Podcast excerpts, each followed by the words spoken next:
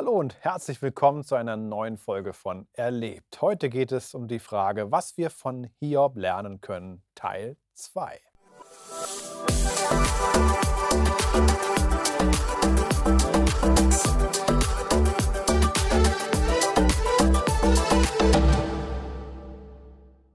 Hiob, das haben wir schon gehört, ist ein reicher Mann gewesen, der Bill Gates des Ostens.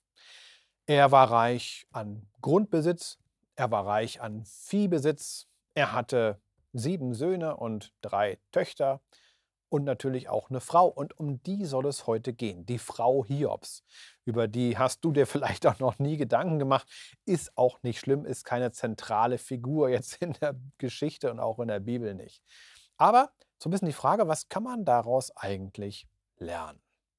Und zum einen erfahren wir, okay, sie hat wohl sieben Söhne und drei Töchter gekriegt. Vielleicht waren es auch mehrere Frauen, das erfahren wir nicht jetzt hier. Es gab es ja damals durchaus hier und da bei besonders reichen Leuten.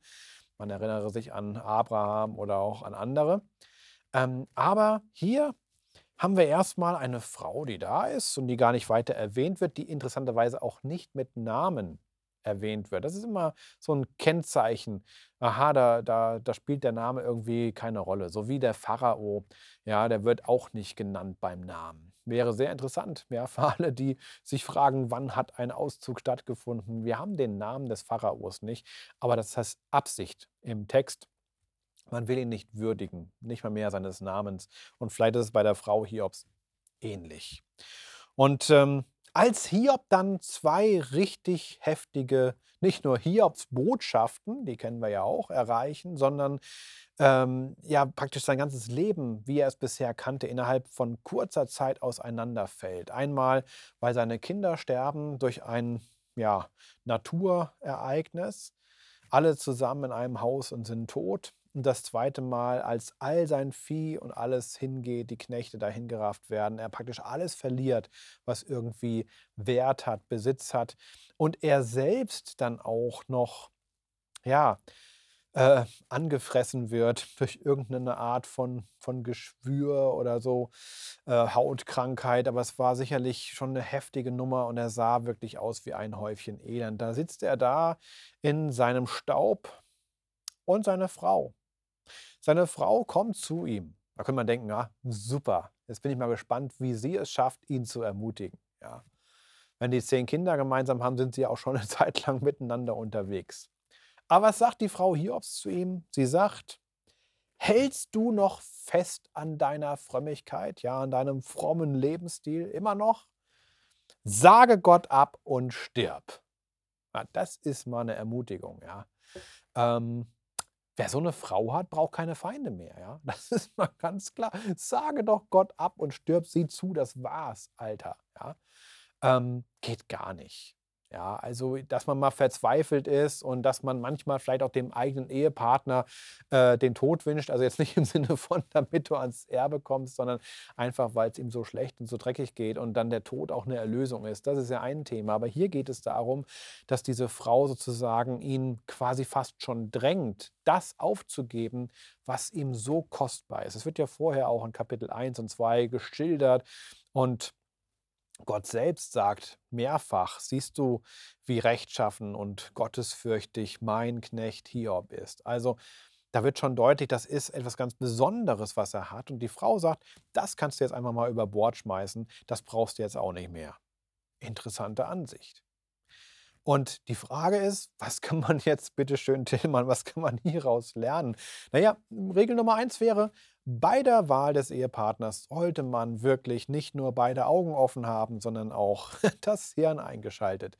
Ähm, das ist schon ganz sinnvoll, damit man sich nicht hinterher wirklich Jahre oder Jahrzehnte lang grämt. Und ich verstehe so ein bisschen, worum es da geht, weil ich jahrelang auch als Pastor immer wieder zum Beispiel mit, mit Leuten zu tun hatte in, in meinen Gemeinden, ähm, die, die dann sagten, so nach dem Motto, ja, mein, mein Ehepartner, meine Ehepartnerin, die sind nicht gläubig, die kennen Jesus nicht. Und so manche äh, Ehefrau kam auch schon mal unter Tränen dann in den Gottesdienst und sagt so, ja, mein Mann sitzt zu Hause und sagt, geh mal schön zu deinen Betschwestern, ja, aber um Viertel nach zwölf steht das Mittagessen auf, der Tür, auf dem Tisch. Und das ist natürlich was, was dich unheimlich zerreißt, ja, wo du merkst, wow, ich kann das, was, was mir persönlich ganz, ganz wichtig ist, kann ich nicht mit dem Menschen teilen, der mir so kostbar ist wie nichts anderes. Das ist heftig. Also Regel Nummer eins wäre, es ist, glaube ich, schon ganz klug, wenn man schon auf Partnersuche geht, jemanden zu finden, der auch Jesus von ganzem Herzen liebt. Das ist kein Garant dafür, dass die Ehe gelingt, das wissen wir leider auch. Aber es ist auf jeden Fall hilfreich, wenn man auch in den Punkten, die einem innerlich ganz, ganz wichtig sind, übereinstimmt. Ein zweiten Punkt, den man lernen kann, ist gerade jetzt von Hiob, er tut es ja nicht. Ja, er spricht dann in Hiob 2, Vers 10, er sagt, du redest, wie die törichten Frauen reden. Nach dem Motto, du sabbelst blödes Zeug. Ja, dumm Tüch, würde man sagen auf Plattdeutsch ähm, das geht nicht, was soll das? Ja, und dann sagt er was Interessantes. Haben wir Gutes empfangen von Gott? Klammer auf, ja, sehr viel, Klammer zu. Sollten wir dann das Böse nicht auch annehmen? Also, das ist mal eine Nummer, ja, die man auch theologisch wirklich diskutieren kann. Was machen wir damit?